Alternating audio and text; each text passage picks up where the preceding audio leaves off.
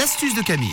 Et surtout, on retire nos chaussures déjà parce que c'est plus propre avant de rentrer dans l'atelier et en plus parce qu'on va s'en servir de ces chaussures. Une astuce très utile pour vos chaussures et pour éviter qu'elles glissent, parce que c'est vrai que des fois, quand on achète bah, des chaussures, en fonction de la matière, vous avez certaines semelles qui sont très glissantes et c'est super embêtant euh, bah, quand vous allez faire euh, des choses banales du quotidien. Typiquement, quand vous allez faire vos commissions, ah bah les soldes dans les magasins, ils sont Ouais. euh, assez lisses et donc avec vos nouvelles chaussures, vous pouvez glisser. C'est dangereux. C'est un petit peu dangereux. Au bowling aussi. Au bowling aussi. Ah ouais, c'est dangereux. mais même peut-être à votre bureau, quand vous allez au resto. Bref, c'est la galère. Et puis, il suffit qu'il y ait un petit peu de pluie, vu qu'on en annonce tout à l'heure, notamment cet après-midi.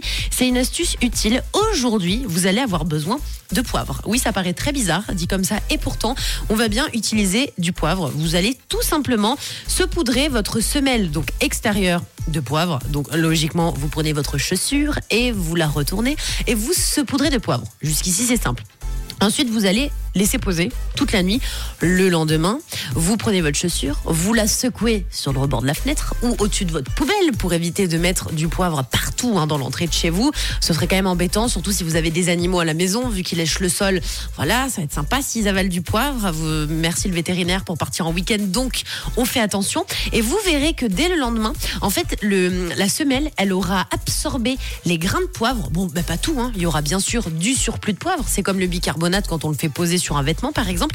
Mais le poivre sera absorbé par la semelle et ce sera un antidérapant. Et alors, petit plus, je ne sais pas si vous le savez, mais si vous avez tendance à avoir froid aux pieds, le poivre, c'est très utile pour réchauffer vos petits orteils.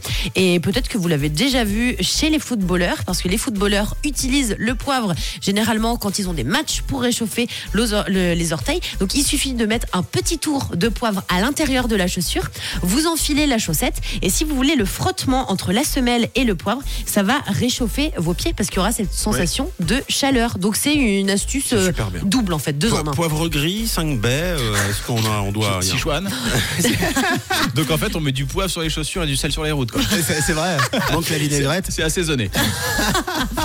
bien assaisonné. C'est ça. Il faut mieux du poivre en grain quand même.